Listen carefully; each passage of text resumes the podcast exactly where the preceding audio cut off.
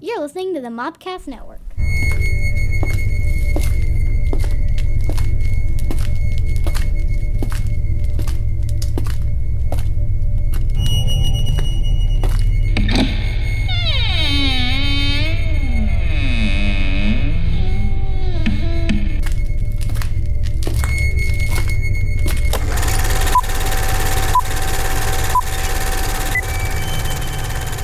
Welcome, my friends, to the catacombs, the deep underground layer where we keep the really weird stuff at the cult movie cantina. I'm your Native American pop culture spirit guide, Scotty, and I'm joined by my co-host, Kohas. Drew. What's up, Drew? Uh, Kohas. Co-host. I'm Drew, the Kohas. I think that's. My voice is a little bit deeper. I, I was about to see if you could do that all show. I might be able to do. I might be able. It's like a Sam Elliott meets the trailer guy. Haas was my favorite character on Bonanza, by the way. Of course, everyone's favorite character is Haas. I thought I would like Michael Landon, um, who I cannot remember his name. Yeah, I can't either. See- I see his face. Right, but I Well, can't you re- remember Haas. I remember Haas. So Haas is the best. You just want to hug Haas and like, Yeah. You pretty. I, although sometimes I wonder if Haas is like of mice and men. right? He's like fuzzy, and you know, then it's too late. Your neck's broken. that was an episode that didn't air. on this wait it's one of those uh Tell me on about this the- very special episode of bonanza Uh, I keep wanting to say John Boy, but it's not. What is, what is i see you Little Joe? little joe So uh, tell me about the rabbits, Little Joe. tell me about the rabbits. totally right. it's terrible but we love it uh, Lynn Cart, uh, Ben Ben Cartwright was Lauren Green, yeah Battlestar Galactica, yep or or the Mutual Omaha Nature videos. Remember Yep. those when we were kids? absolutely in fact i pulled those up i referenced those in a movie one time and i in trying to get the music licensed Right. so i went after it and they were like yeah you can license it it's $50000 i was like it plays for four seconds they can give you No. they can give you the four second I was credit. like, uh, it's a kids movie, not really, but I mean, it's like a it's a PG family film. It was for Nigel and Oscar. Like, there's a random scene in the movie where Right. I wanted the Mutual of Omaha opening to occur, so that you because that movie is all about paying it back. It's all like nostalgia, the entire damn thing. Am I a little, little key? a, little, a little bit. but We can fix it. That's- just back off this microphone. no, no, no, no. You were just when you were backing off, you were getting soft. Oh, okay. I'm sorry. No problem. you got to eat this thing. You gotta eat it. Um. So uh, they couldn't give you like a dis- for four second. Couldn't.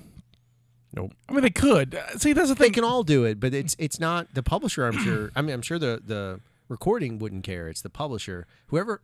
Ninety nine percent of the time in movies, the reason you get terrible songs is because some a hole is holding the publishing rights, right.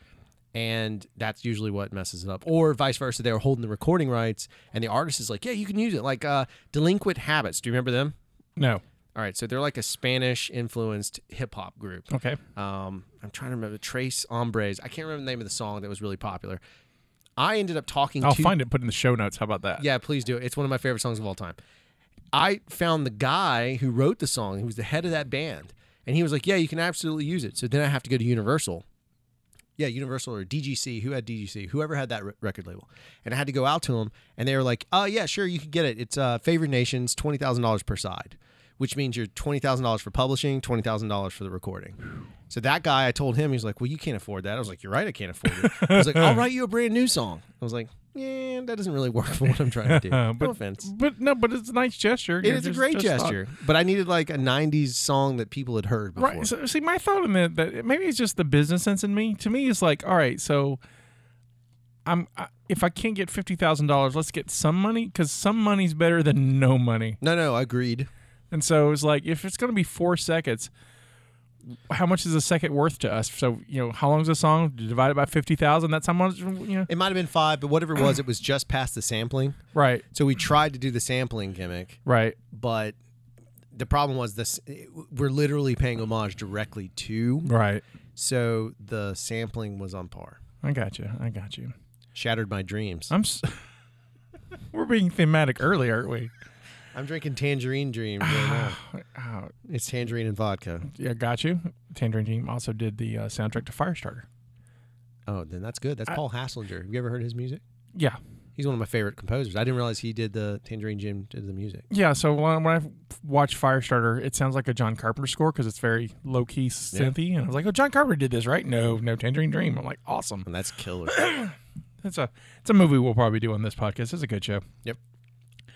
You can check us out on the we- on our website at scottywhite.com. You can join the discussion of the Cult Movie Cantina Facebook page, facebook.com slash cult movie cantina. Our movies are old, like your grandma, so why don't you talk to her on Facebook while you're visiting us on Facebook? The place your grandma goes and weird movies lurk. Facebook. It's the first time I've ever heard that. But The first time I've read it. I love it. Can we keep that as a theme? we can. Our movies are weird, like your grandma, or your that I was crazy more Uncle like Stu. I was more like they're weird, like Facebook, because that's where your grandma goes. I'm working with this artist. I, I'm working with this artist for this uh, Kickstarter I've got. I will not plug it on this show, but you should totally You go to should plug- it's- scottywhite.com. It's actually a really good read. but um, you gave me a nice blurb for it. It's a good read. It's cinematic. But uh, so the artist I was working with, uh, she she just on her Twitter, she was like, I I don't check my Facebook unless I want to talk to my grandma, and that's how I thought of. this Oh, brilliant! is what I thought. of. Inspiration everywhere. So that's what I thought thought of. This week we take a look at the sci-fi horror classic Dreamscape. Alex Gardner has a unique talent, and even he doesn't know what it can do. No one has ever done it before. No one has even conceived of doing it before. Going into another person's dream. You might have deceived had to believe it. He is about to enter a world that no one has ever seen before. The world of your dreams.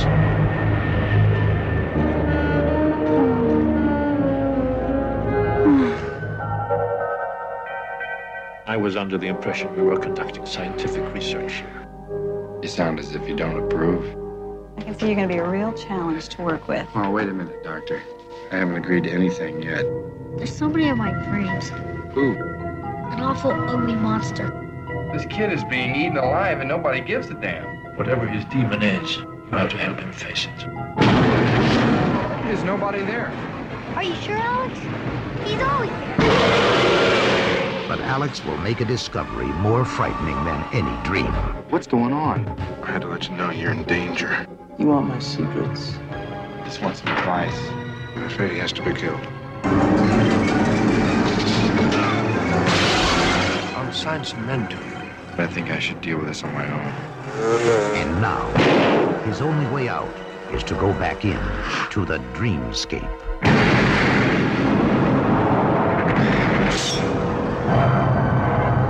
It's a dream, Alex.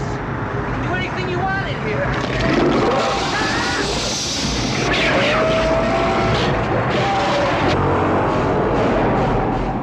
Dennis Quaid, Kate Capshaw, Dreamscape. When you close your eyes, the adventure begins.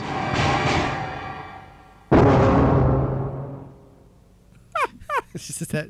So that my problem, my bit, my my favorite thing about this movie, including the trailer, is the graphic. Yeah, the graphics cool. Because in a weird way, like I'm sure some people might see that graphic and be like, "Oh, that's super dated," and it is, but that was hand drawn. Oh yeah, it was. back then there were no you know 3D title. There's no After Effects, which No. is open sitting right beside me, right? Right. But there's no After Effects for for titles to be made. That was a hand drawn title. Someone had to think that through and then animate it frame by frame, And like it's, a freaking and cartoon. it's awesome. It's great. It's awesome. Um, the poster for this movie though is pretty awesome too. The original or the the because you know they changed the box art. Right, but the the, the r- original poster, the original the r- original '84 poster, um, is amazing, and I am I- I'm gonna be the old guy here. In my day, posters were better. Of course they were because they're all rip rip-offs of Drew Struzan. Right. I mean, every single one of them is a ripoff of Struzan. Because when I looked at Dreamscape, I said, Drew Struzan do this? No, but it looked just like a Drew Struzan poster. Some executives like, hey, uh, give me that Drew Struzan guy. And they're like, we can't afford him. And then they're like, uh, get his cousin Ted. Ted Struzan. Ted Struzan's really good. I like you. That's really good work.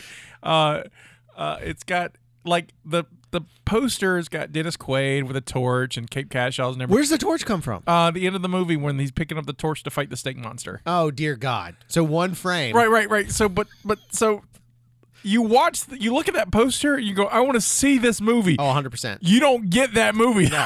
This podcast, actually, that's a theme on this podcast. I have a feeling is that 99 percent of the time the posters are for movies that were pre-sold and they're gonna look way better. They're gonna wait, wait- look way yeah, better. that movie looks like an adventure. It, in fact, it almost reminds me. I haven't looked at it. I'd have to do some cross research. Do you remember the old Alan Quartermain movies? Oh yeah, I love oh them. yeah. I did. I, I, I used to. I went back and watched. Oh, they're terrible. I went back and watched uh, the first one's uh, Lost City of Gold. Oh, no, it's that's great. the second one. It, That's the uh, second one. Uh, Uh, King, S- Sol- King, King Solomon's Solomon's Mine Mines. was the Yep. first one because they're both canon films. Yep. And with Richard Chamberlain. Yep. And uh, who was the her? She's it's not Daryl Hannah. It's um, It's somebody. Uh, Su- um Sharon Stone. Sharon Stone. Yeah, Yeah, it's That's one it. of her. For, it's canon film. It's like it's up there with Firewalker. but she's good in it. Oh, and she's got And Richard Chamberlain's it's good. fine. Richard Chamberlain's great. But I mean, it's the worst poor man's ripoff of Indiana Oh, yeah. Jones. The poster for one of those looks exactly like the Dreamscape poster. All right, I, I, and I love those. We, we'll have to do one, at least one. We may do them both on the show. I mean, if- if- I mean, King Solomon's is great because it has the weird worm creatures. But but Elvira's in the second one. That she's in the Lost City of Gold. Uh, Yep. And then what about the dude- Cassandra Peterson? and then he hits it and the gold melts and covers him. it's so bad. That's a perfect. As a kid, I thought that was R- Ricardo Montalban, and it was not. That's the same day, right? I thought forever. I was like, I was just- IMDb, and yeah, I'm like, it's I was not. like, oh, it's the guy from uh, Star Trek: Wrath of Khan. right, he's here. and um, James Earl Jones is in it, and it's It's it's weird when you start digging in. Like dr- this movie actually has a really good cast, minus Kate Capshaw. I, I couldn't get into her again. well, it's Kate Capshaw. Yeah, I just Uh, she's not. It's not. This isn't a, a attractive, non-attractive thing. No, It's no, no, no, just- no, no. She's she's, she's very, beautiful. eh? She's beautiful. It- it- yeah. So it has nothing to do. With it. I just I don't believe her because she's forever stuck in my brain, in my adolescent brain, as Indiana Jones's side hustle. Right? Because like he didn't care about her. Yeah, it just so it just didn't work. And then when she married to Spielberg, Still is. well, good for her. Still is. They have five kids. Good for her. I looked it up while I was doing my research. Yeah, my that's thought good. was, are they still married now? Because I know he's been married before, but he married earlier and then married her. Oh, gotcha. So Dreamscape came out, as I mentioned, in 1984. It was directed by Joseph Rubin. Joseph Rubin has directed He's a go- he's a gold mine. amazing stuff. I, I this is not a well-known film, but it's one of my favorite movies. Uh, it's James Wood, Robert Downey Jr. lawyer movie called True Believer. So good. It's so good. The the they're, they're um they're trying to defend Chosen from Karate Kid Part Two. That's totally right. and so It's great. it's, it's got the dad. I never think of the dad from um that '70s show uh, Red. I can't think of his Yep, name. I see his face. He's in it. It's I, I watched it. I have Crackle because everyone because it's free, but it's on Crackle right now. And so I watched it like two weeks ago. Oh, I I'm just- gonna go back and I watch it. just loved it. So good. So he did True Believer. He did Sleeping with the Enemy, which was Julia Roberts' movie. Huge after- movie. Huge movie. It was Julia Yeah. Roberts' movies after Pretty Woman. Uh, he did The Good Son, Great movie. oh, uh, Money Train, and then Money Train's a great movie. Money too. Train's a good movie. too. And then he did Return to Paradise, which gave us Joaquin Phoenix, and probably Joaquin Phoenix is one of his finest roles until The Joker. Absolutely. And the guy who made Dreamscape did that. Right. So like that's that's tr- that's, insanity. uh, it was written by David Lowery. Who uh, also has pedigree. Uh, Lowry d- did well. You say that, and then I start with he did the story on Star Trek Five. But he still made a Star Trek movie. it's five. Uh, he did the 1993 version of Three Mus- Musketeers. He also did Pastor of 57. He Which I did- love. Always Bet yeah, on Black. Yeah, always bet on black. You never get that line if we don't have this movie. Uh, it is also uh, the, so he did the story by. He also wrote the screenplay with Chuck Russell, who d- was the director of Nightmare on Elm Street Three, director of The Blob, which was a Frank Darabont script, The Mask, and then he did The Scorpion King.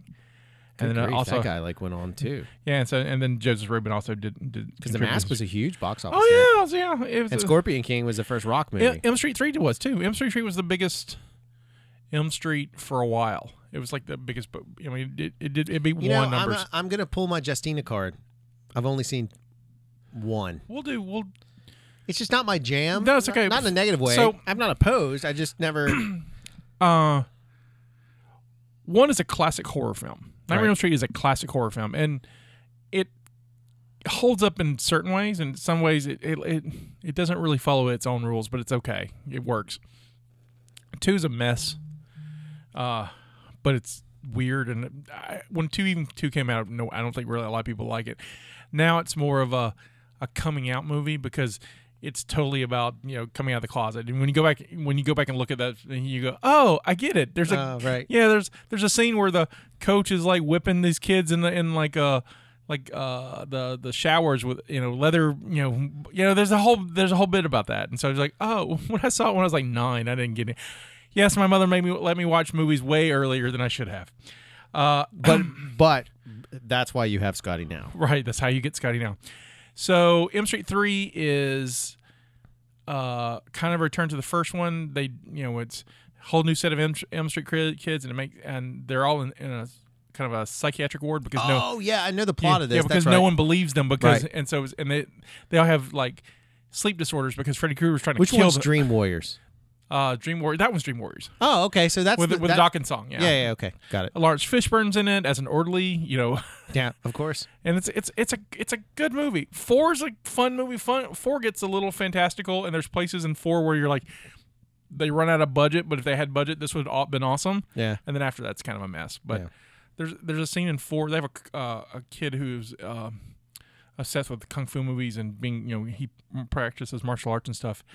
And so there's a scene in in his dream where he fights Freddy Krueger, but they didn't have the budget left, so he just fights an invisible glove.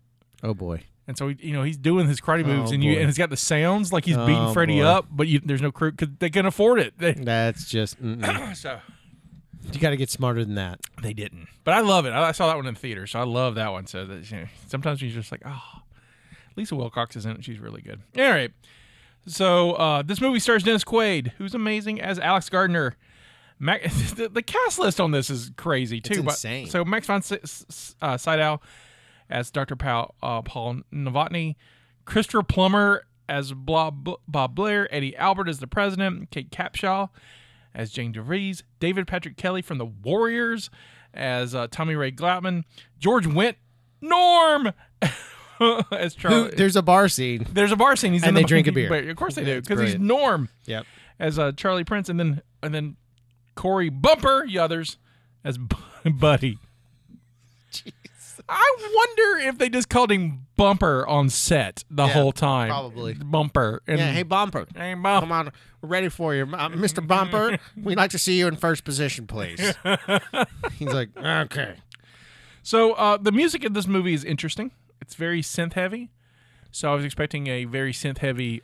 Now let me j- just so I thought of, this is one of our common dialogues. We're Okay. both soundtrack horrors. Right, we are. And I, I, I started listening to it. I was like, ooh. When it first started, I was like, all right, it's a little dissident, it's a little strange. And then it just turned into like almost like rattling sounds, like some some grandma's drunk at the keyboard. I mean, it was just random, but it was like she was ha- like so drunk, she was like, "Moo, moo, moo." it was like weird. That was even in rhythm. This wasn't even It's in rhythm really good. but then as as you have about to sh- shame me No, yeah, about i'm to. bashing the heck out of this music This but the soundtrack I is is one of the weaker parts of this movie. However, uh, it is done by nine-time Oscar nominee, three-time winner Maurice Jarre. And you may ask who he is. He is also David Lean's uh, composer, who did he the award-winning composer of my favorite film of all time, Lawrence, of Arabia. Uh, he did Doctor Zhivago, and then he la- he won his last Oscar for A Passage to India. He also did wrote, he did the score. He was nominated for the score for Ghost, yeah the guy kills it uh, and he, and then just to deepen my heart, he did the score to Enemy Mine, oh which is one of my all-time favorite films which is another. It's Dennis a brilliant Dennis it's, Quaid It's a movie. great movie. It's a great movie. Uh, it was edited by Oscar winner Richard Hazley, Halsley, who dra- who did did the edit on Rocky. Uh, he- yeah I, I looked at this i looked at the editor i always look at the editor and the dp Yeah, right. And the I- editor, and I've like, added blew- to both because I now know that Yeah. that's what our show's different than the one upstairs.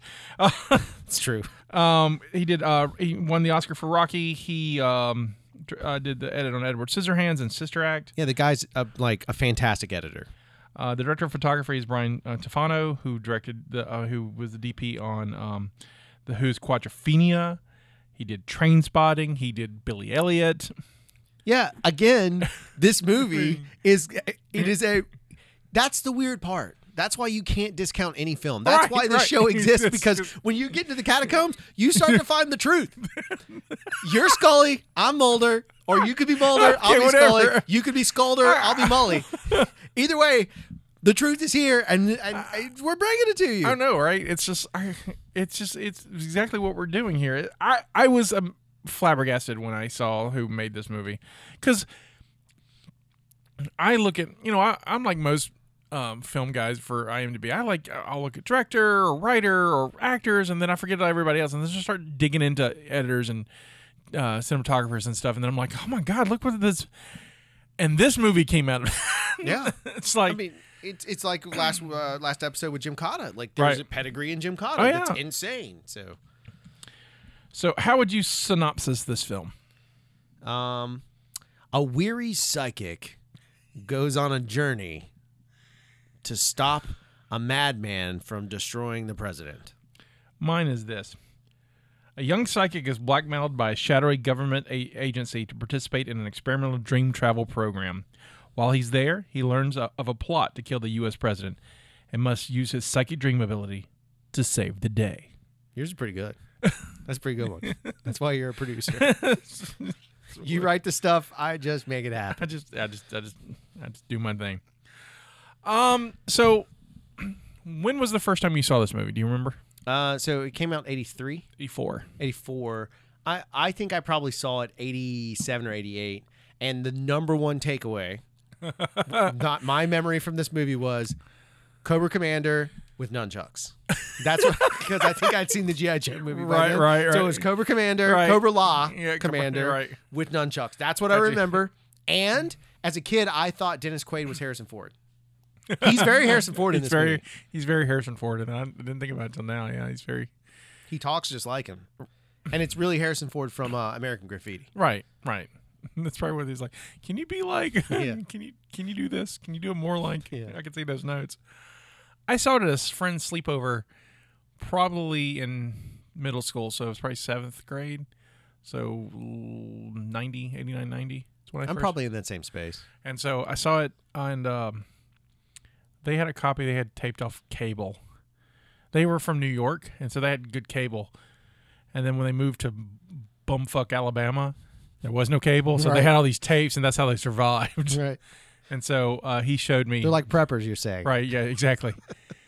but just for videotape. when the apocalypse comes, we're gonna have some good entertainment. We ain't gonna have food. We can't eat. Can't eat, but we're gonna just Why watch. be able to trade this limited edition rare Star Wars taped off TV? Do you remember those were like on the, the, the uh, when it came on broadcast? Oh, we'd have, yeah. like the little actors would come up and give you little behind the scenes Oh stories. yeah, totally, totally. Um, s- uh, there's a there's a Facebook uh guy I, I follow called Dinosaur Dracula, and recently he posted the NBC intro to Empire Strikes Back, Oh, I need to see that. and so it's just like you know it's just the you know coming you know next is you know it, Yep. with, with all those logos and Love stuff it. for the NBC movie of the week, and they had the movie of the week title stuff going for it. Oh, I need to see that. Remember that in ABC's ABC Oh, and ABC and NBC always had the best movies. CBS always just should One of the jump. most depressing things of the world to me, though, as a kid, was the uh, Wonderful World of Disney on Sunday nights because it meant the weekend was over. oh and and and I mean, I just remember it. So it's the same sort of feeling. I get this weird sort of nostalgia feeling whenever because Sunday night was the big time to put those Right, movies on. right. And it always reminds me of joy and panic at the same time. what I remember most about those movies is that that introduced introduced me, and at the time I didn't know it, but it introduced me to deleted scenes. That's Becau- true. because they would always add scenes to make Yep, make it- timing. make make the time work out. Because that's how I first saw the um, the gun in the hallway scene for Aliens. yep, I mean, that was on the CBS version. Absolutely right. And so that's you know when that aired, it was like, and then you'd get into the on the video cassette, and you're like, I know I saw yeah. a hallway full of guns. I think half the Mandela effect problems come from the TV edits versus the reality Oh, yeah, edits. yeah, yeah, I can totally see that. But yeah, so there's a lot of a lot of TV edit stuff going on. Um, I was the- I, we just did Jaws two a couple weeks ago on um the cult movie Cantina, and there are five or six deleted scenes that we talked about, but those were all TV edits, and there were some of them that were like they added, but they only added for like TV in Brazil. Yeah. There's some strange ones. There's some interesting ones with this. I don't. Did you get? Do you have like any of the ones about Kate Capshaw's? I, I, I had there was I only thing I saw was the they they they had a, a sex scene they kind of altered yes. and, and that for So there's another one uh, regarding the nunchucks. oh okay So in the UK, they were considered to be a very lethal weapon.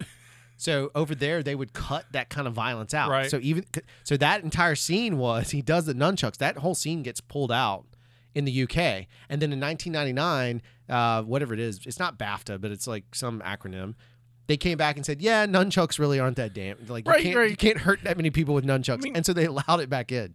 I'm about to do research, but I don't know the number of nunchuck deaths a year in 1984 was.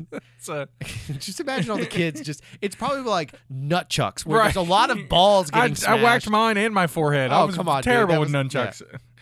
And that's why I never wanted to be Michelangelo. I was more of a Donatello kid. I can handle a I stick. can handle a stick. I'm the You same know, way. yeah, that's like- So we we start this movie and uh, we started on a green screen or a blue screen at the time, It was a red screen. I don't know what it was. It was bad. and uh, it's a woman running um, through a city which is New York because there's Yep. so she's running through New York and by running through New York she's running away from New York Right. and what she's running through is like a matte painting of New York Yep. on, that's on a blue screen and she's overlaid And the and the and she's like wrapped in black Right. edges around her Right. because the, the technology just was, didn't was, exist. was not yeah they It's so couldn't- bad it was like looking. this is what we got Yeah. and, and they were they, it was good so uh, i could see like i could see where it would be like oh wow look at that I c back then doesn't quite hold up there's a nuclear explosion and she's swept s- swept up into it sarah connor style i guess her It style and- was, yeah, it and- was. It and very so- much was. and uh, uh, Eddie Albert wakes up from this terrible nightmare that he's having, and then we learn that Eddie Albert's the president,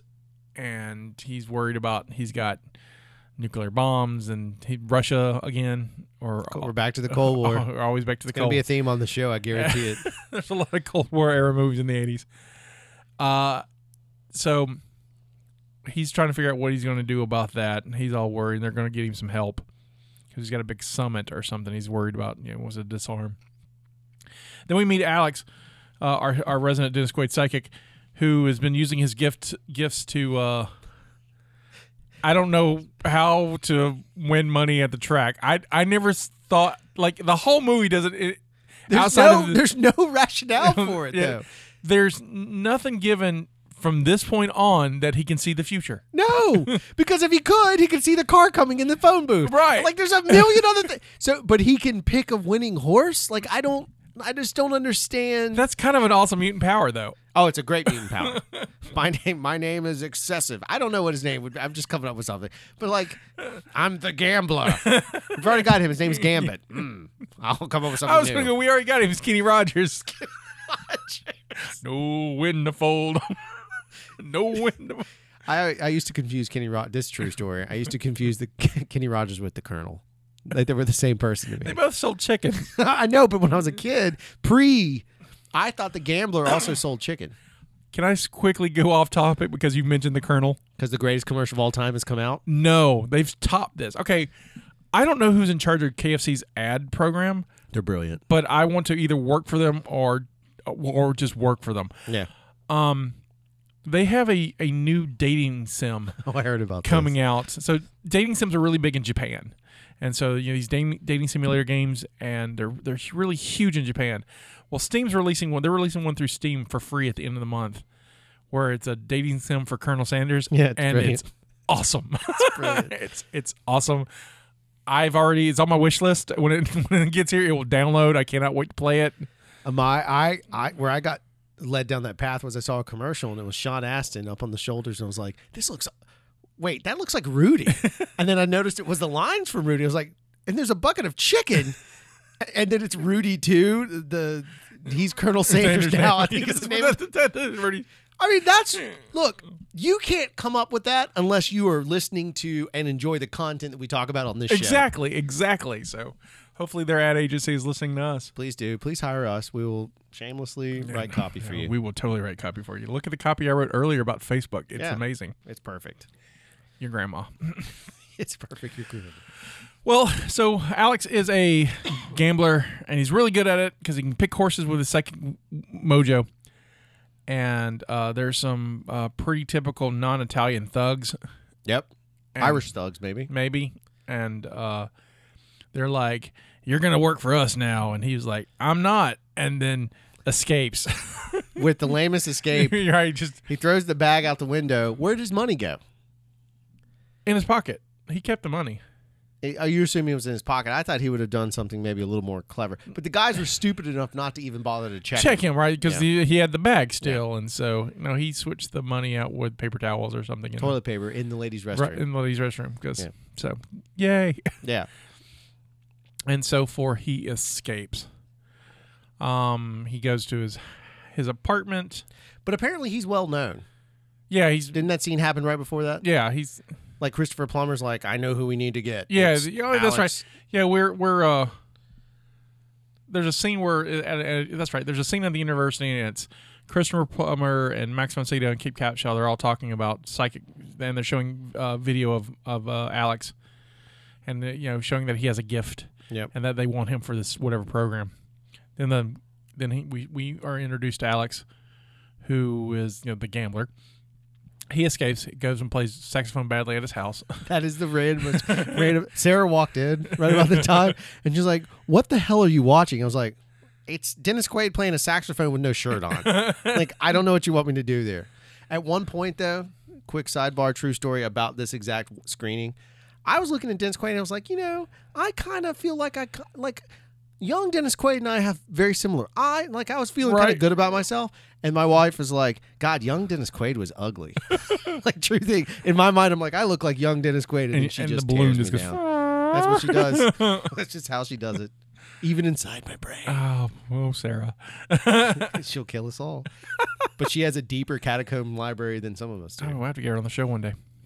She will do it for the Comet, For which one? the movie called The Comet. I've never heard of it, so we'll have to do Yeah. it for that. Um, I think it's called The Comet. It's about a comet that causes zombies. oh, that's uh, the Night of the Creeps. Night of the Creeps. She Yeah. just calls it The Comet. Yeah, the Night of the Creeps. She So doesn't we- know titles, Oh, but she totally. watches that movie. That and The Burbs Tom- are her two Yeah, favorite. Tom movies. Atkins is in that. Tom Atkins is in um, the the main guy in Halloween three.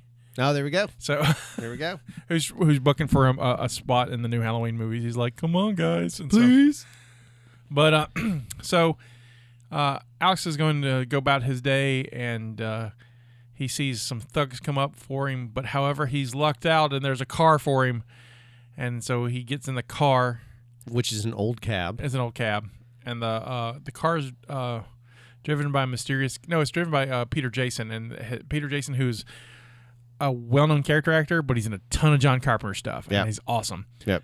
And uh, and another random guy who's not nearly as awesome. And so they get past the the thugs, and the, Alex is all like, "Well, thanks for the ride, but I gotta go." And they're like, "No, no, we're kidnapping you. We're Right. basically kidnapping you." And they take him to the university, where he's met by uh, Kate Capshaw, who tells him about the dream program and things, and he's like, And there's one little sequence where they're walking through, and she's like, "Security's a big deal here." You never see that guy again. Right. like there's a dude sitting in a Yeah, chair yeah, guarding the exact, same space, piece, right? where he just keeps breaking in.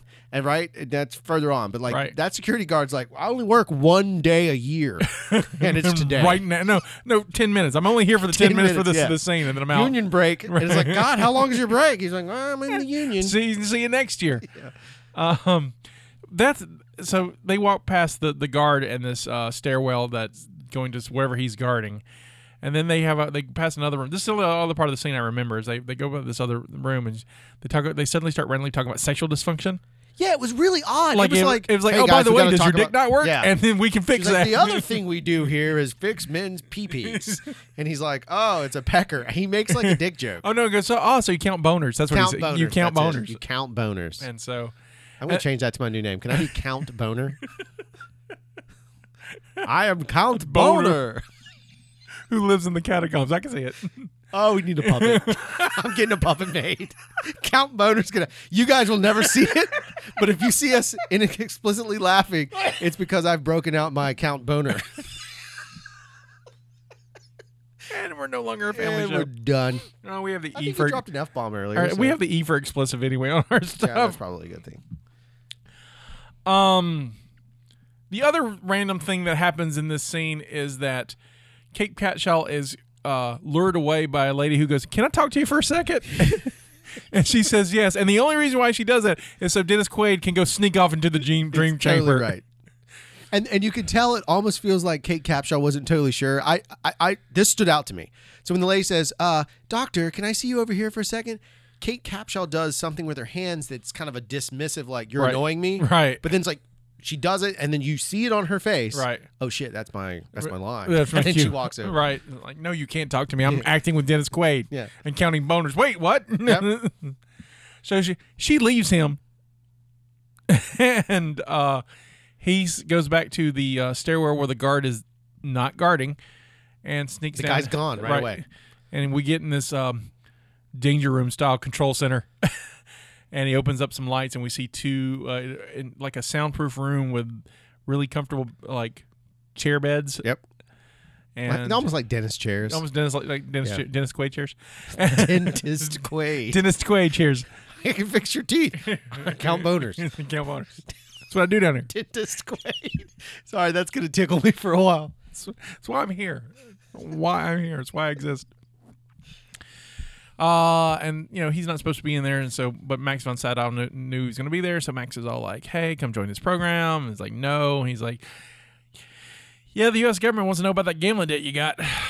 Uh, blackmail, blackmail works. yep, done. He's like, okay, I'm I'm I'm in. And so the next scene, he wakes up in bed, and and it's tidy whitey. What they're blue. He's got blue undies. He's got those bikini like eighties like But it's a really random thing though. Ri- right. Because he he wakes up in bed. Max von Sydow's there, Right. hanging out. Some needful things moment. I was I wonder how long he's been watching him. yeah, but it's even weirder to me. Or yeah, that's creepy. yeah, right. Just- It's totally. yeah, I, I Uh, played chess with je- uh, with death, and now I'm watching you sleep. It's Yeah. so weird. And then he gets up. He's like, I gotta go to the bathroom, and it's literally an obligatory shot to show that Dennis Quaid has abs. right. He's got, he's got that lean body, and also the fastest morning pee he's ever, any Yeah. human being's ever taken. I it's mean, like ding. I'm done. right, right. It's like what? Yeah. no, there's Maybe he couldn't pee because he had a. a he was Mike counting jumps out on his house. Get out! I can't be while you're here. I, just- I If I can't- hear you breathing, I can't do it while you watch. but how come he didn't know he was there? If he could already see the future, he should have woken up. He was surprised Because he was there. can't see the future. His his mutant power is he can pick horses and go into dreams. that's that's it. all he's got. And he does a hell of a good crown job. He's Yeah. a dentist after all. He's a he also plays the um the the Peter Venkman game from the beginning of Ghostbusters really well. He's really good Yep. at picking cards and not Yep. getting shocked. Yep. so of course Kate Cashel doesn't shock him. But I was like, aren't you supposed to shock them when they're wrong? yeah, it's it's bizarre. I have to. We have to talk about the when we get there. I would like Oh, to spend a minute on the we Kate can- Capshaw scene. We can we can get whatever. It's not not really in order. I'm just talking.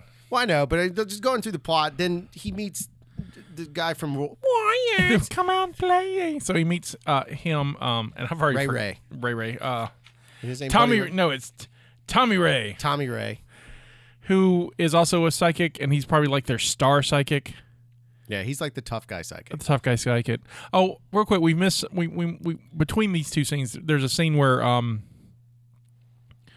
w- the the one of the psychics is uh dream linking with a boy who has Oh, yeah, terrible yeah, nightmares that's right. has terrible nightmares and then just ends up catatonic he's not well when he wakes up the boy Right. is fine but the psychic's like i'm good Yeah. i'm out so they they had to haul him away over the night that's what happened and then uh tommy ray's like all like curious about the new the new fish in the psychic barrel or whatever So then he just shows up in his apartment though. well it's not his apartment it's it's the dorm room that Yeah, they're but it's just bizarre. He's like, and he's putting on his clothes. He's like, hey, look at this leather jacket. He pops it on. Uh, I'm just an asshole. Well, I Yeah, just want to make it's sure just like you know the- I'm. You're not gonna be around. You're gonna be in a wicker basket. The whole time though, Dennis Quaid's being super nice. yeah, he's like he's a chill dude, Yeah, Dennis Quaid is like, he's a good dude. Maybe he's popping morphine. right? He's just chill, just chill. Um, Uh, so we establish our villain, yeah. and then um, Dennis Quaid does his first dream linking trip with a guy who's uh, ha- as a construction worker who has uh, terrible fears of I don't know if it's heights or he's something something about safety and Yeah. falling off buildings, and so he's not there to save someone. I think that's what it is. And uh, we see his dream, and it's, and it's interesting because it's the way it's shot. So it's this everything looks real except the sky is all messed up. It's- uh, the sky's like in a time lapse. Right, and they it's like is moving really, quick. fa- really quick, and it's kind Yeah. of made like oversaturated, and it, but, like, and this is the first major problem aside from the psychic ability with this entire movie. go for it.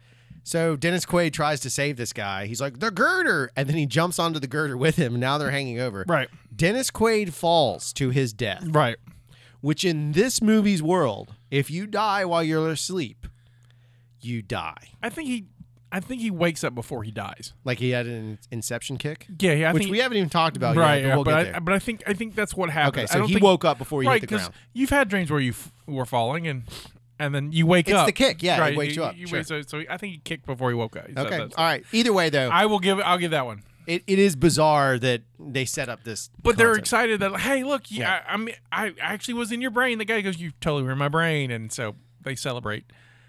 Um, th- the president talks with uh, Christopher Plummer about his dreams and th- th- this this stuff, and he's like, I think I got this program that you can you come. We'll have you secretly come to this program, and we'll help you out. Mr. He also mentions the president also mentions he wants to end nuclear. Right. He's like, yeah, I'm, I'm going to go to the summit because I'm having these terrible dreams. And I'm going to run the summit myself. He says. Mm-hmm. yeah, Like, I'm gonna it's run all it, about. and you we're know, going to dis, dis, we're going to go toward disarmament. And Christopher Plummer's like, mm, okay, he's not in, he's not really cool with all this disarmament.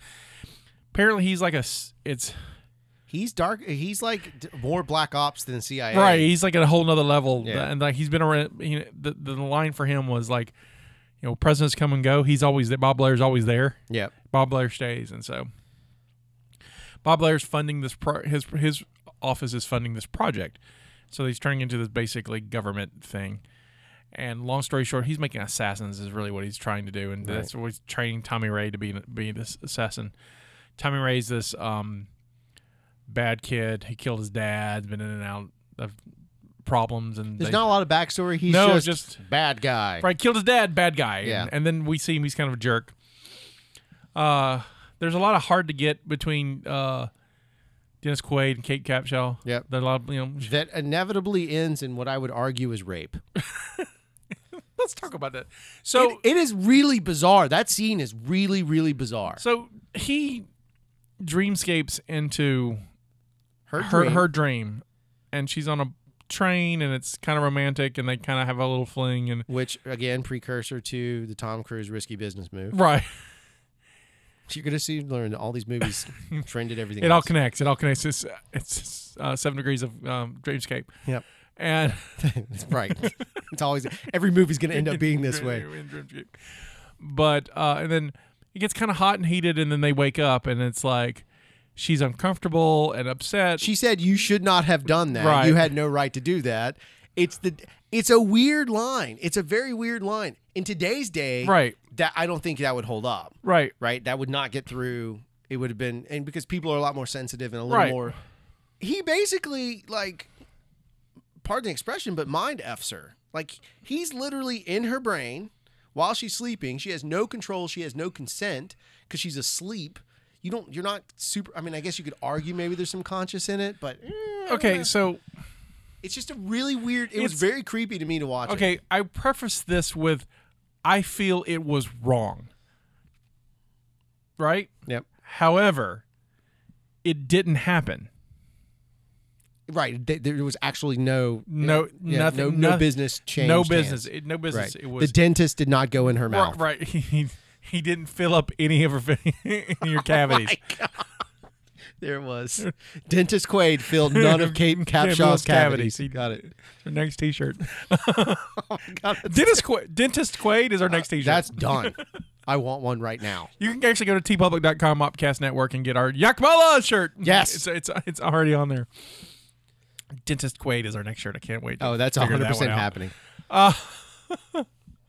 Anyway, uh, I so everything happened was just mental, and it was like mental asleep. So it wasn't like it wasn't like half the times we see Troy on Star Trek where she gets literally mind raped. Yeah. There's all, all the bad episodes with Troy is her getting mind raped. Eh, Oh yeah, it's terrible. Nemesis is there's a big plot of her in Yeah, Nemesis with that. That's absolutely right. And so, and uh, Mar- Marina Sirtis Sirtis would has mentioned it a lot. Yeah. So, while I believe it's wrong, I'm just like, it's still not a thing. It on a technical like if you're gonna go Steven Crowder for the moment, Right. Right, the guy who's changed my mind. He Right, right. argues on the technical aspect of it.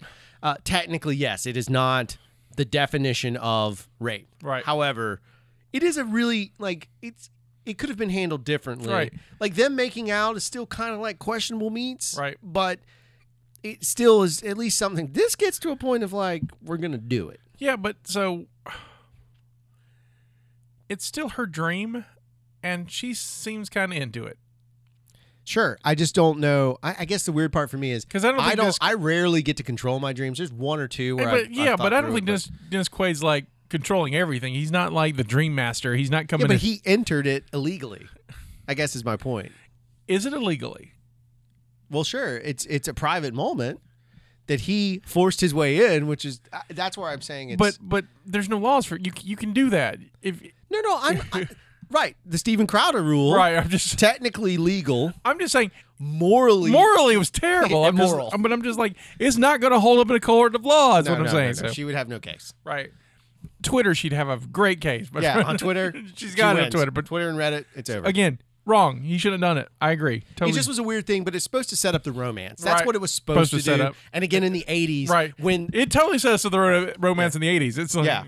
It's Oh. club days, Right. like club man or caveman days. Club woman over heads, Head. Mm, take woman, right? Right, And that's exactly. what he did. He's He like, totally I- did that. he, yeah, We find out that uh, Buddy, the little boy, is having terrible nightmares about a snake man.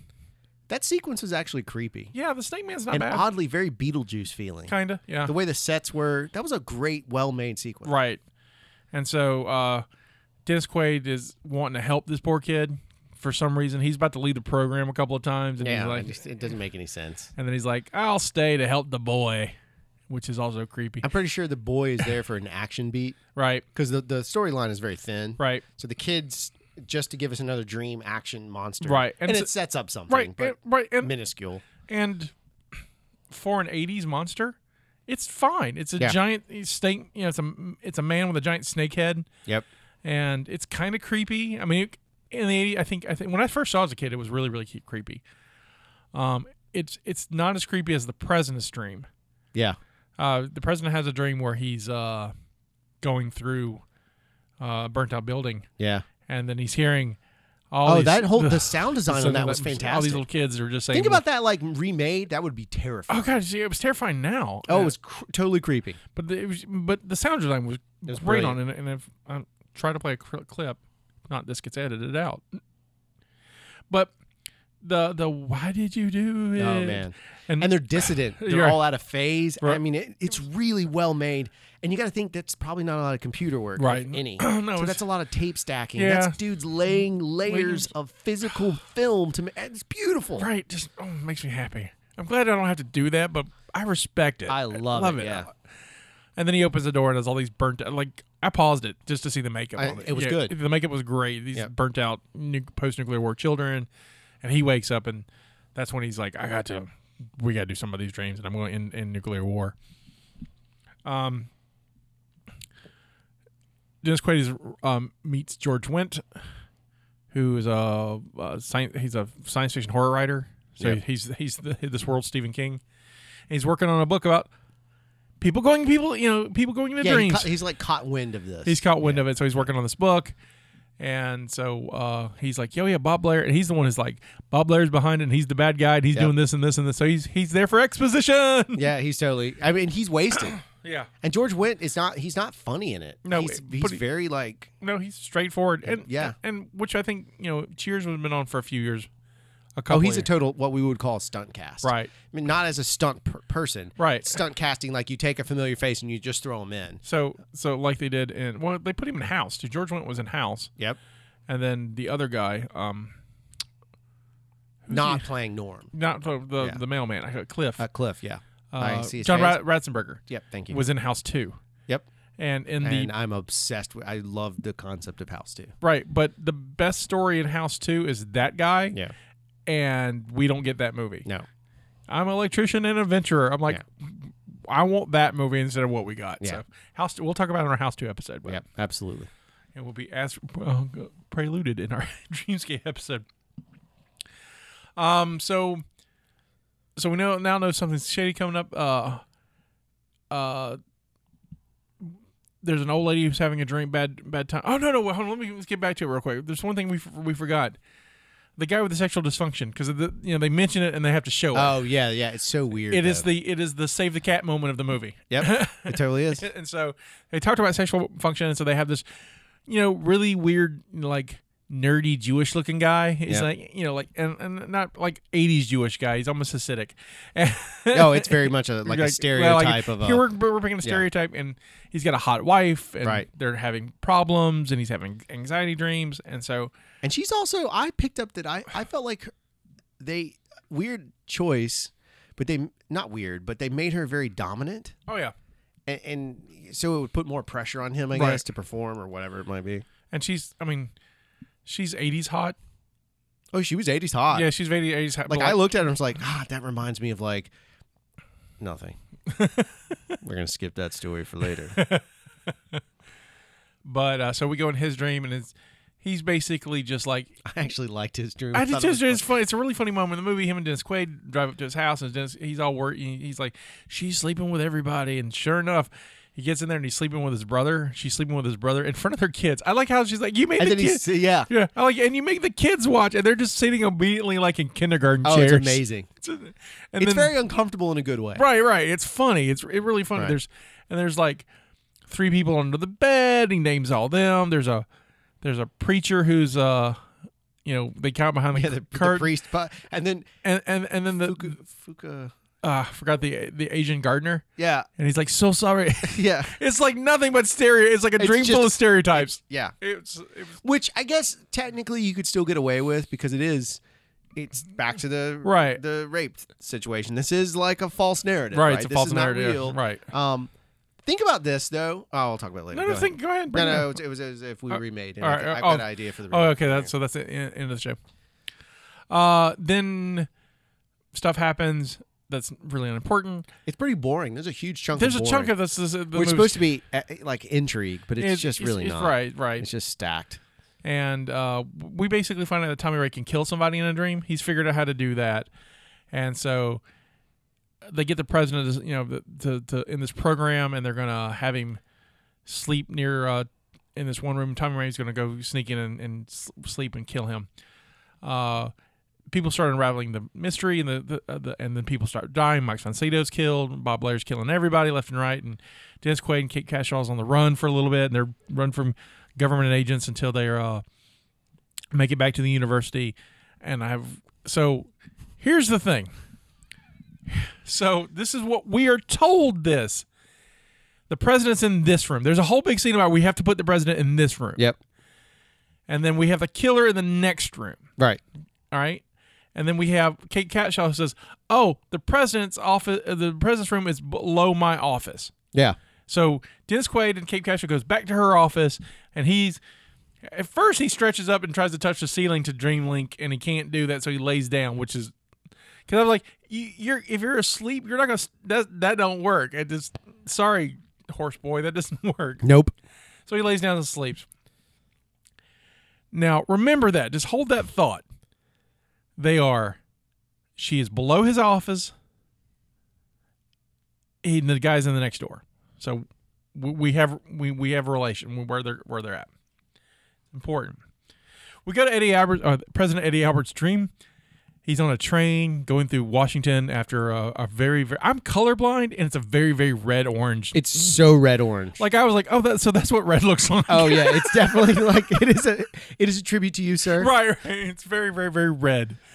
And um, Eddie Albert's watching the the destruction and the devastation, and just feeling bad about himself because he did this.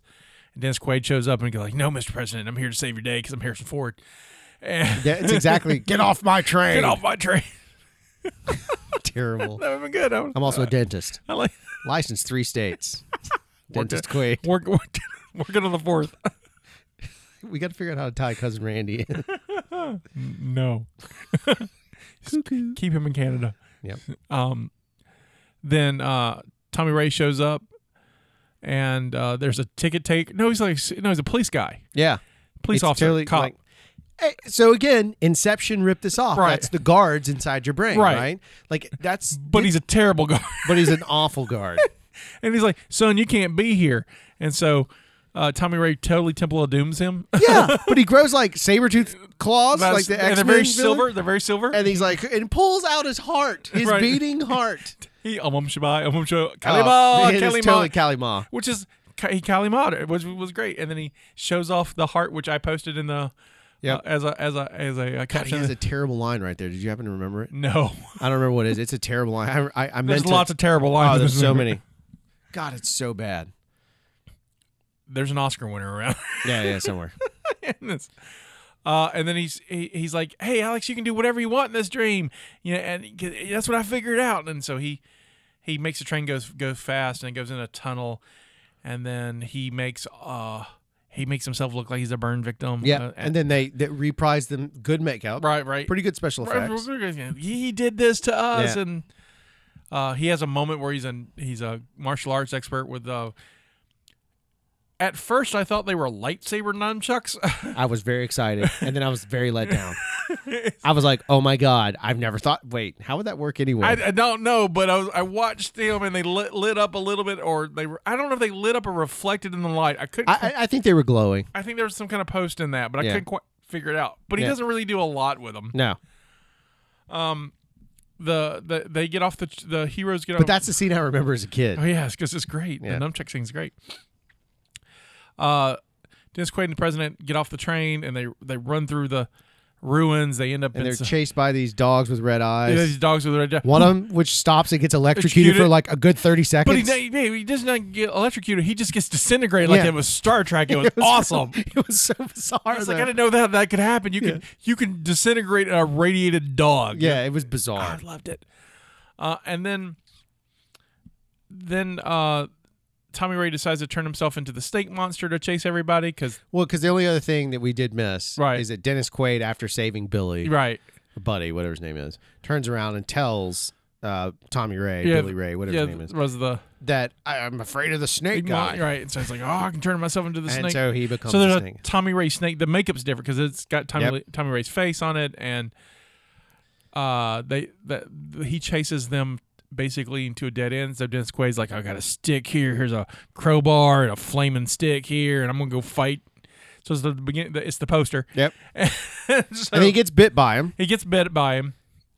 And that's like our big, that's like the big, supposedly in a film, right? That's Right. That's that moment where we're like, oh no, all is lost. The hero can't overcome these insurmountable odds of a dream snake bite. and then like two seconds later, By he's the way, like, which, but we, the, the only thing that we established that the snake bite could have do because we didn't nothing because there's nothing about a snake bite. in No. that- In Billy's dream, when Billy and Dennis Quaid go fight the snake guy, we meet Billy's dad, and the best line is like, "Oh, he won't help us." Yeah. And then and the next thing you hear as they run away is him being eaten alive. yeah, that's totally it. So so okay, so we know the snake man eats things, and that's about it. Uh he's so he's bitten. The president's trying to save himself, kind of be you know he's he's well, I'm the president. I'm gonna go do my presidential thing, and then we get it back to a to a close up on Dennis Quaid's shoulder, who magically heals Right. because it's not real anyway. So I don't know why we needed them. I don't know. I, I didn't know why we. That's the that's the character turn, Right, right? And right, the classic trope. right. That's I realize I do have the power, power, to right? defeat the and evil. So, and so, and he, he turns himself into his uh, Tommy Ray's dead dad because earlier in the in the exposition part of the film, they were like, "Oh, we found all the murder files and stuff that, that they just have," Yeah. and and he's like, "Tommy Ray, Tommy Ray, why'd you do it? I love you, Tommy Ray." And Tommy Ray turns around and is like, "Daddy." He gets real southern. he Suddenly. really does. He's like, Daddy? Daddy? No, not Daddy. and then and then he goes half snake monster, Master, right. which was pretty good Missy makeup. Rice, great man. Precursor to enemy mine R- looking makeup. right right Yeah. by a year um daddy and then then the president just jacks him in the back of the head with a spear it was awesome Yeah, and but it's a very quick. It's almost anticlimactic watching it. right but i'm glad it was the president who did it because it's his dream and he's Right. the one should be the hero of his own dream and i Right. like And it was a good note. that was a good note It's That a was- good, it, it was very well done. And, oh yeah, directing he it. looks like he Yep. like when he gets stabbed. It got, cuts back to you know Tommy Ray in his bed. He, he does the the like I've been yeah, stabbed because he and bit- dies in his his dream. dream, and so Oh, jeez, it worked for me. And so here's here's why why the positioning of the rooms made no sense for the next thing because they forgot. It's really what happens. So Ka- uh, Alex wakes up. He's like, "We saved the day, but we gotta get, get the hell out of here." So they leave and they run out the front door where they're met by the president in the limousine. They're in the same building, is what Yeah. I'm trying to say. They're in the same. He'd have to go downstairs and then go like in a bag and then turn around and then like, "Let's go, let's drive to the front." And it's like, it's Uh, just a throwaway. Oh, There must have been something cut there. I had to be because I'm like, she's just but Maybe like Plumber chases or whatever his name is. right, yeah, Bob Blair. Bob Blair chases him or something. There's Right. got to be some But element I- there to. I my brain, especially in bad movies, fixates on like just the 'cause- Oh no, it's terrible. right because like there's a lot of dumb stuff in this movie, and I dumb stuff with a big heart because I love this movie, but there there's a lot of dumb stuff in this movie, and then like the minor things like Well, you know what's interesting though, geographic. When I mean that is like in a movie when you're building a scene, Right. The geography of a scene is actually the biggest thing that that I, you can have bad sound, you can have bad moments in Right. it, but if the scene is blocked poorly, and Right. the sequence doesn't work, it stands out worse than all that stuff. And see- which is what is right exactly and happening. The, in and this. the only re- and, and the only reason why I care about any of this is because they explicitly spell this that's all what I'm out. saying. They set it up. they set it right? up, and I'm like, so that tells me there must have been. s- I, I mean, right, benefit of doubt here that there was something. right. So the day is saved. There's it's kind of anticlimactic at the end, except with the exception of. You know they're worried about Bob Blair getting away, and Bob Blair doesn't get away because Dennis Quaid kills him. Yeah, he straight up murders the dude. so you know there's a Not in a nice way. He right, looked- and, like in the next scene is like, oh, d- we we won't worry about Bob Blair, and then we see Bob Blair going into his office, and he open, you know, gets on the elevator, and Dennis Quaid's waiting for him. Then he turns into a giant snake and kills him. Yeah, and that's the end. Then he dies of a heart attack in his bed, Yeah. and then the end is And there's a weird gag here. there's a weird gag. So, uh, Cape Cashel and um, Maybe that's their answer that it wasn't rape. It was the future. and Dennis Quaid get back on a get on this train in real life to go to Lu- Louisville because reasons, and there's a track. He's going back to his gambling ways. He's going to the uh, the the Kentucky Derby. Right, he's going to the Ken- Kentucky Derby. And so they get in their little sleeper suite where they were at, and the door opens, and the ticket taker is the same ticket taker that was in the dream. Right. And, so, and she's never been on a train before. It's weird. And it's Yeah. like, it's like And they give a look, and then the Well, movie ends. they're like, oh, look, haha. And, and I was like, I don't know. and it what just ends with happened. like really weird over saxophone uh, eh, love music. very bizarre. Really, r- the ending of this movie is Yeah, it's it's a really just like Jim Cotta was. Right. Like it's another one of these movies where it just they don't really close anything out. They I mean they do. oh no, no, they closed more out in this than they did in Jim Oh Cotta. yeah, Jim Cotta. They just closed out like they were "We're on just a like, horse." and like, and then we got the Star Wars program. Yeah, we're good, done. yay! Uh, this they close out more, but it's still kind of abrupt, and it's very, it's very like third act problem, Right. Uh, which was a problem back in the eighties Yeah. and nineties. A lot of third acts are terrible. Um, Right. the Rock is another movie that I can't stand the third act. Right. in. I mean, they wasted everything in the third act on the dream sequence. That's it. And then after they got out, they were like, "Where do we go from here?" Yeah, they that's were totally kind right. of Pretty bec- much the whole movie was based on the dream sequence, right The because ending one, right because you know they they established the two bad guy rule in that, and so they had like, well, we've killed the main bad guy, Yep. but the gu- the puppet master behind it can't get away, can he? right. Because they're they're not they're not thinking sequels at this time. No. Because there wasn't one, but that, but, but you know, there's a time where always we're always now thinking of sequels, or Of course. or we're writing everything in trilogies. What's the dreamscape universe? Right, what's a dream scheme? The DCU. Oh, they- DSCU. I don't know. what They, I'm they saying. could totally give that to me. I would write. oh yeah, but, but you have a knack for that. I would just oh, I would love to. I would I would I would try to do it. I would try to get it away from I don't know what studio has it, but get it to New Line and mix it with Nightmare on the Street. Oh, I'd be all in. See, you've already fixed it. You've already fixed it. All I was going to say earlier in terms of this, of like, are we on the remake section? No, no, we're not. We'll save it. Okay. We'll save it. But um, so thoughts about this film? Uh, again, it goes back. There's so much in this. Like now we look at it and, and we have Inception. Right. But truly, this movie was the exact idea as Inception, not the assassination part, but the idea of entering dreams and altering those dreams. There's so many themes that are in this that I'm sure Nolan has seen this movie. Had to. I don't think he was intentionally ripping No, it off, no. but there's some blatant they did it first. Right. It happened in Dreamscape. It totally existed. And there's tropes that are from that that have gone on forever. Um, I also wonder what level of green screen this was for actors. Because Star Wars had had been out. Right. And there's green screen used, but that was all models and props. And there was a lot of red screen actually. That was So I'm blue won- screen. They use a lot of blue screen too. Yeah, red and blue. Red is 'cause- for effects, but But because they did, because I know, like the speed break chase is on blue screen, yep. and so there's some actor stuff in that. Yep. But it wasn't a lot. No, it wasn't a No. lot. So I'm wondering if this is like another, you know, a lower budget movie, because I don't think the budget on this was real high. So I I, I didn't I, I've and maybe it's because I'm colorblind. I never knew about red screens. So red screens for special effects. Yeah, it's a lot of times for VFX. So so is it- is there a reason because of the color? Or they just like we need no, it's because a lot of times, like if there's a if there's a a lot of times they'll do red for like passes, very specific passes. And in fact, one day if Horst comes home, we should have him on. and Oh, let yeah, him explain totally. it. But it's like VFX passes. So like if you're doing like the explosion mat pass, that's what you, it's it's all technical Oh, stuff. but cool. yeah, I, like that's I what it's said, I for. no idea. So you'll learn something every day. And or if the costuming requires it, Mm-hmm. like for some reason they're in blue, obviously that doesn't work, and green doesn't work really well with blue either. right. So red just gives you that guaranteed pull. Cool. Yep. See, learn something every day. Yeah. Nice, nice. Very cool. They don't use it much anymore though. No.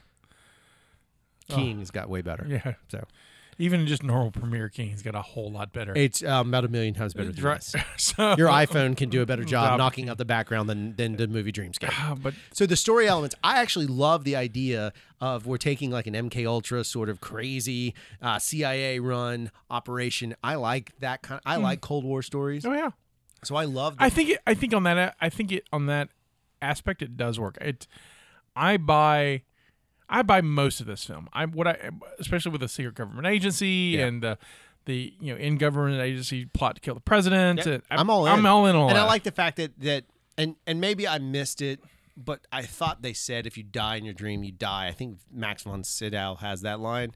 I like the fact that what they did say is when uh, Buddy Ray, no, Tommy Ray is going to go kill. He says, uh, "Use a psychic knife," whatever that means. Right. The point is, is that he is doing something to that person. Right. He is literally committing a murder, Right. and it's not that they dreamed death themselves to death. Right. They literally were murdered. Right, and uh, he's Love been it. yeah, because his whole thing he's been practicing in the dreams to I, control. I actually lo- I love that idea. Dennis Quaid was just kind of hanging out and then killed a snake man. yeah, it's just bizarre. He's a, he's like he's like a, a very reluctant hero. right. Um, it's the classic Yeah. '80s man. I mean, that's So- what he is. So here's some trivia for you. Kevin Costner was offered the role of Tommy Ray, It's insane. but he turned it down because he didn't want to play a supporting role. That would have been not good. that was a good call. Good call. Good call. Was the second film to be rated PG 13 Oh, I didn't know that. under the new MPA uh, AA uh, rating guides uh, following Red Dawn, which came out uh, weeks prior to this uh, film's Wait, release. Red Dawn was the first one. Red Dawn was the first. so one. I've often heard it was always Temple. Nope. Temple's in there, but it's uh, Temple's the next uh, later that year. Interesting. And so uh, Cape Cash House started as a love interest in not one, but two 1984 movies that featured a scene where a man's still beating heart was ripped out from his ta- chest. This and the just aforementioned Temple of the Doom. That's brilliant. I had no idea. I knew it was '84. I just Right. didn't think about it. That's true. So, There's an interesting story out there if you want to Google this. There's a guy, it was posted in Time. There's a guy who's talking about Inception. This is like in 2005 or 2006. And he's talking about the movie Inception, but he's talking about sitting next to a someone going into production on a movie that he thought was a sequel or remake of Dreamscape. it's an article out there. I'll find it. Uh, maybe yeah. I'll send it to you for the show notes. yeah, yeah. All right. So, Dreamscape. Dreamscape uh, released August 17th, 1984, just a few days before my birthday. Oh. I would have been seven. uh opening weekend was two point two million. Its domestic gross was twelve. Two million bucks in the 80s, though. That's like a mid range. So with two million dollars, where do you think it ranked in the top top ten Ooh. Of for, the. for that weekend? How to do its weekend? Oh, I think it was probably like three or. Uh, I'm going to say three. Three, nine. Really? So number one was the- the Clint Eastwood movie Tightrope, which I have never I seen. never. I don't. I don't actually know that movie. Followed by Red Dawn, Oh, then um, Ghostbusters, Purple Rain, Revenge of the Nerds, The Karate Kid. listen 94 to that list of Yeah, yeah, movies yeah, it- all it- out at the same time. 84 was so good. The Woman in Red, Sheena, and then Dreamscape, followed by Gremlins. Wow, Cloak and Dagger is also in the Cloak and Dagger was 12. wow. The budget for Dreamscape. You want to take a guess? Uh, or do you have the production I budget? don't have it in my hands. Uh, numbers? s- production budget numbers. 11 million. Uh, it's a little bit higher than than than it would be. I was trying to do 84 no my number, so how much? so that's close. If, if you think about it, it Yeah. would be it's six million. So eighty four nowadays that would have been a twelve million dollar Yeah, movie. so- yeah, uh, So it's not bad. It's a low budget movie that that got a release basically. so in the year, how do you think it ranked in the top 100? Ooh. I gave you a hint. It's, it is definitely in the top 100. Uh, I'm gonna go with God. 84 is rough. There's a lot of good stuff. There's so many. We just listed I'm so gonna go many. with uh 63. 70. You were really close. Yeah, Uh, the top five movies. You want to take a guess of that year. of that year? E.T. It's gotta be. no- Eight, E.T. was 82. Oh, oh, Ghostbusters. I mean, Number two, you're right? Uh, number two. Oh wait, is there a Back to the Future out then? No, that's 85. Dang it! So you- so far you got one. You just named them all during the summer movie. Some of them I playback. did name. Yes. Whatever. Yeah, Red Dawn's not one of them. I know No, that it one. was not. It was a bomb. Top five movies from 1984: Beverly Hills Cop, Oh Ghostbusters, my gosh. Indiana Jones and the Temple of Doom. People forget. I mean, Eddie, how big Eddie Murphy was. Yeah. Just, Think just. about 1984 is maybe one of the biggest years. I would argue 84 and 89. 89's Batman. Batman, Lethal Weapon 2. Uh, there's a ton of When stuff. was Jurassic Park 92, 94. 94. Yeah. I So- don't know that year. We'd have to look at that year. But uh, so Gremlins is number four. Oh Cr- my God. The Karate Kids number five. I'll, I'll, let me just do the top ten because these are fun. Police Academy number six. Footloose. Romancing the These Stone. are all gold mines. Star Trek Romancing the f- Stone's an interesting that it made it in there because it doesn't hold up and it's never been remade. right. Uh, Star Trek. I love Romancing the Stone though. Oh, it's great. Uh, Star Trek three. The Search for Spock and then Splash. Splash. Think about that. Like, I mean, really? We keep going. Purple Rain. Amadeus. Oh, it's Great. gold. Great Stroke. 2010. Greystone? Yeah. Great Stroke. I used to. That's the one with the apes or whatever. Right. So it was- it was no, a- no. Great Stroke. The Legend of Tarzan. Yeah, yeah, yeah, yeah. That's what I Uh, know. But there was uh, like let's a see. meme. 2010 is number seven. Here's something I didn't know. 2010, which I love, the year we make contacts, a sequel to 2001. Yep. And outside of its place in history and scope, I enjoy 2010 better. Uh, it's a, there's a story there. Um, it, it it's number 17 in the year year list. It made more money than the Terminator, which was 21. That's mind blowing. Uh, Friday Thirteenth Four is on this list. Nightmare on Elm Street, Passage to India, Which is the uh, the Romancing Never Ending Stone? Stories on this. Never ending story. What's which is the romancing the stone with Ice Pepe? Pirates? which one? Where he's like, and this is Pepe, and Pepe's like a, a kind of badass truck. No, that's the first one. Yeah. I love that scene. Yeah, yeah, oh yeah. There's some great moments in that Yeah, it's movie. a, it's a, it's a great movie. it reminded me of uh, I watched it recently. what's the what's the um, I see his face, African Queen.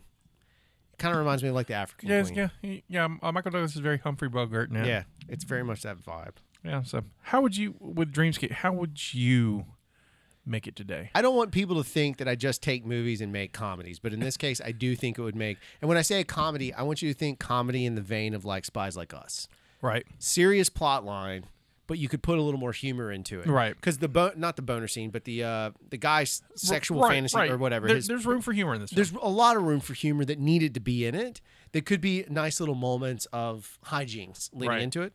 Um, I would say that if I were to recast it, you know, in modern Yeah, terms, yeah. one of the things that really stood out to me, I didn't realize how much Christopher Plummer, dressed the way he was, the way Right. he performed, reminded me of John Hamm. film. Oh yeah, John Hamm would be great in this. He'd be amazing in this role. oh yeah, totally great. Um. See, you have John Hamm. Who would be, who would uh, next on side eye? He'd be uh, That one's trickier because I keep going back and forth on like who do I cast in it that's, you know, like if I'm stacking it, I'm like, oh, you know, just throw old Patty Stewart in there. But then he's too old, I think. Right, I think he is too. You you want someone who's like fifties who could be a college professor, like Yeah, you know, they who's could dig done into it. Yeah, dig in d- dig into it. So there's, I mean, there's actors. oh, there's plenty. actors. Who who who's your lead though? Did you get someone new? No, yeah, I would get an unknown. Go- I, I Get an think unknown. you need to. I think you need the threat level. That's- um, that's good. midnight. I got, I got you. I- If you don't. I'm, I'm obsessed with that. I was always obsessed with that, but Right. it's really it's really hard to make. Maybe that's why I like a lot of these smaller movies because no one knew who these people were. So I, I alluded to this before, but here's my version of this. Yep. I mix this with. I, I'm gonna follow you. I, I'm gonna combine two movies, two franchises. Love it. So our mentioned Nightmare on Elm Street and Dreamscape. So basically, this is Nightmare on Elm Street three with with psychics who were helping kids f- go through their. I think nightmares. it's fantastic. I mean, that's it's it's it's already there. So you have you have a list of patients and a list of crazy dreams, and then you have your psychic killer, your Freddy Krueger. Well, what's cool is you could do the observational thing first. Right, Like right. they're observing. Right. And right, and they're starting to see this pattern Right. emerge. and then they have to kick ass. Right. Like, the one thing I, I think I remember a little bit of three, which is don't they kind of go to toe to toe with Freddy? Like they figure out they can fight back. Sort of, they think they can. Oh. There's a lot of that. There's Yeah. there's uh the the Maybe that's all what I always wanted was them to fight. yeah, right There- there- yeah it's yeah the Dream Warriors. What the idea of getting their powers are, are kind of cool, but when they when it comes to actually execution of them, we learn that Freddy's truly the king of Nightmare World. Right. and so he can he can nothing's really affecting him except in that movie in case it's things that happen in the real world that stop Freddy. Yeah. So th- everything they can look cool and whatever in the dream world, but they're kind of useless. And then it's no, you know, it's whatever's going on trying to stop Freddy in the real world is what what wins that wins the day. Yeah. it's a good movie though. It's a, it's, it's one of the better. it's a great infran- idea to but, combo the two. Yeah, you I combo the two. You and even, think it's if- even if we fantastic. couldn't get the franchises together, that's what you do. You have some.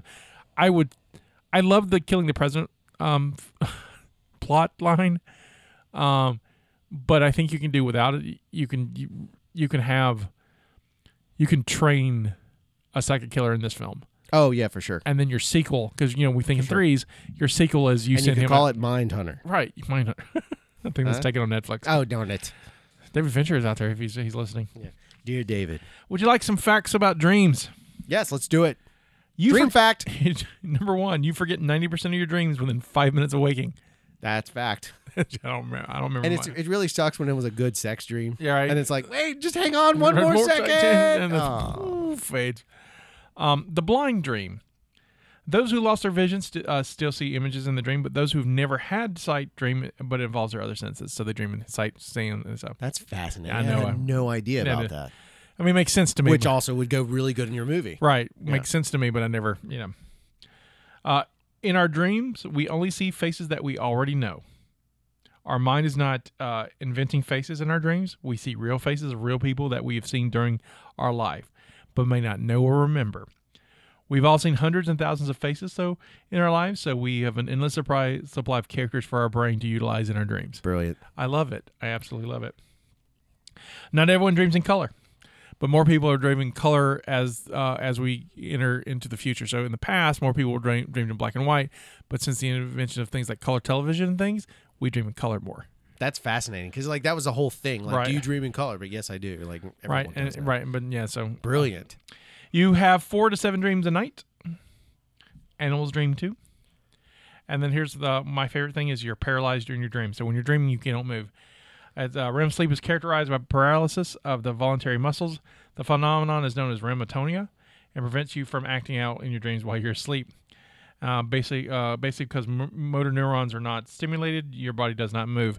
There are cases where that happens and you wake up. That's called parasomnia. I've had it. oh, I had to. Parasomnia. It uh, is freaking terrifying. Right. So you- so you're I've still had it dr- twice in Right. my You're life. still dreaming. You can't move.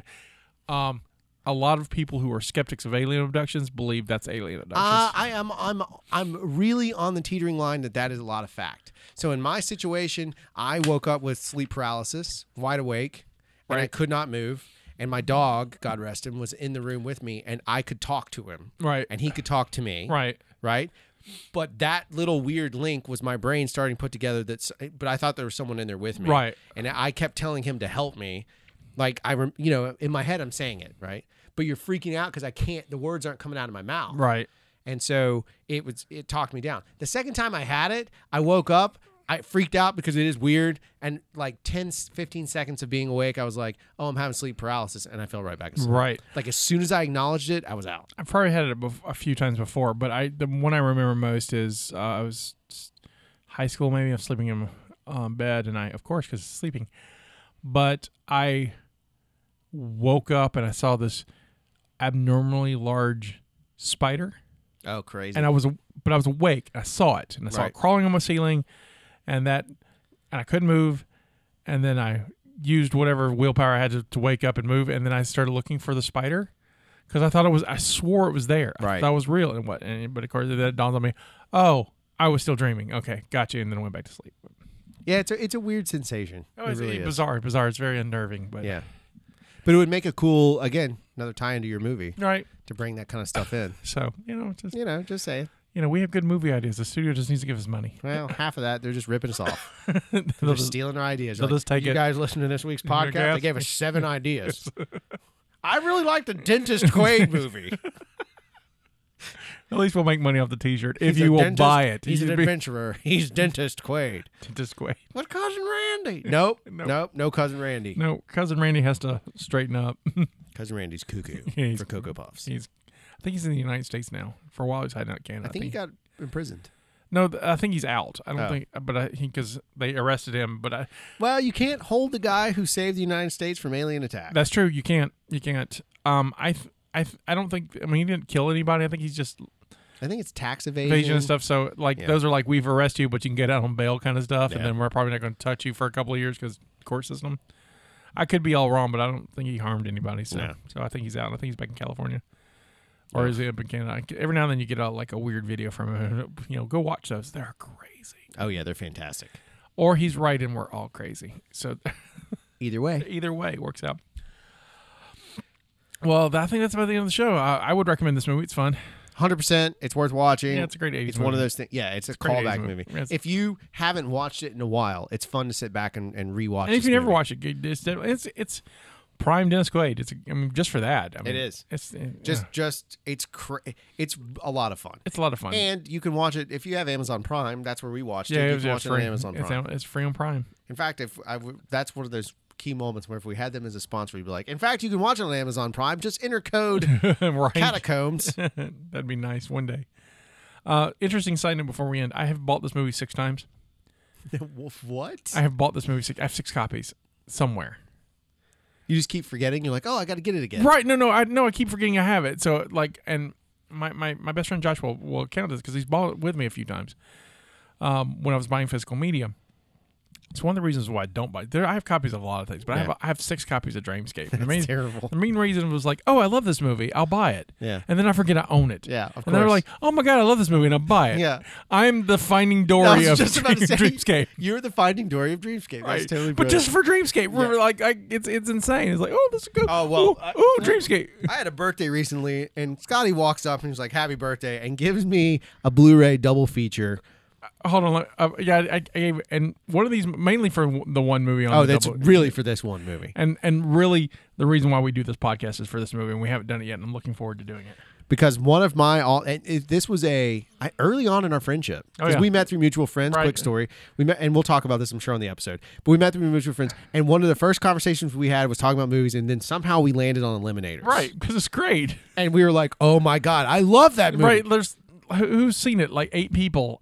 and it's one of the movies that has like jim Cotta Right. has stuck with me Oh, and yeah. there's moments in it where i just wanted that for the rest of So my life so Jim Cotta, I understand why there's not a s- a, remake. sure I bu- I totally like I get it. Eliminators, it has potential to it be has yeah. potential to be a remake. It- it- 100% hundred. I mean, it's not an a well made movie, but there's a great nugget of ideas in there. There's, No, there's a Oh, there's whole bunch of lots. stuff in there you could you could work with, yeah and um, it's it was made by Empire, and uh, when we do the episode, I have a I have the I have a book about Empire and, and um the studio yeah or the production company, and uh, there's some really interesting stuff about it. And again, it has like Denise Crosby, who Didn't get it. I had like a super crush on, and didn't realize it was her until after Tasha had died. Right? Have you ever met her? No, I have a couple times, at a couple conventions, and I talk about uh, she likes. She's recognized me a few times. Oh yeah, it was because you know we're gonna talk about eliminators. Yeah. because she's like she's like you're one of the eight people who saw it. I'm like I know, right? It's a small club. Uh, I talk about this in another movie I love her, her in called Miracle Mile. Miracle Mile. It sounds familiar. Maybe Anthony you're talking about. Anthony Edwards is in it, and uh, it's about uh, it's an it's a nuclear holocaust film. So um, Anthony Ed- Edwards is a uh, from ER fame and um, Revenge of the Nerds, and he's Goose right from Top Gun. Yep, and he's on something else right now too, and I can't remember what it is. But so uh, he was oh, well, designated survivor. Right. So Anthony Edwards is a jazz musician who meets uh, a waitress and they set up for a date. He oversleeps because she working the late shifts and he goes, I'll take a nap and then I'll go pick you up. Gets back to the diner. And when he gets to the diner, she's gone. And so he's going to go call her on the payphone because it's the 80s. No one had cell phones. Yep. And when he goes picks up the phone, he it's uh it's someone's on the line or like they had called and uh, it's a it's a guy who's like a corporal or private. Is like, hey, mom, dad, the bombs are coming. I, I wasn't supposed to call you, but I, you got to get out. You got it. So he's got the the death phone call, and now he's trying. And so he gets the call before anyone does. Crazy. And so it's this adventure of getting the girl and trying to find a way to survive because you know the end of the world is coming. Right. It's a fantastic movie. That sounds amazing. Yeah. I'd like to look that. I love it. Yeah, it's a great movie. It's, it's absolutely a great movie. Well, well, we may visit that and many other great movies on this podcast. You never know. We've got a whole list we want to do, so we're looking forward to it. Uh, happy birthday to you, sir. Thank you. And uh, this is Scotty saying, "This is our contribution to the multiverse. Go out and make yours." Bye. Yakmala. Yakmala.